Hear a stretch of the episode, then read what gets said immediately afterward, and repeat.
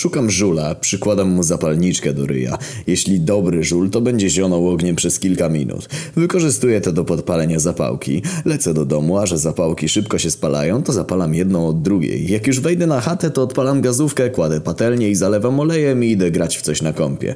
Gdy czuję, że coś się pali, to biorę patelnię z ogniem, wychodzę na dwór i podpalam od tego grilla.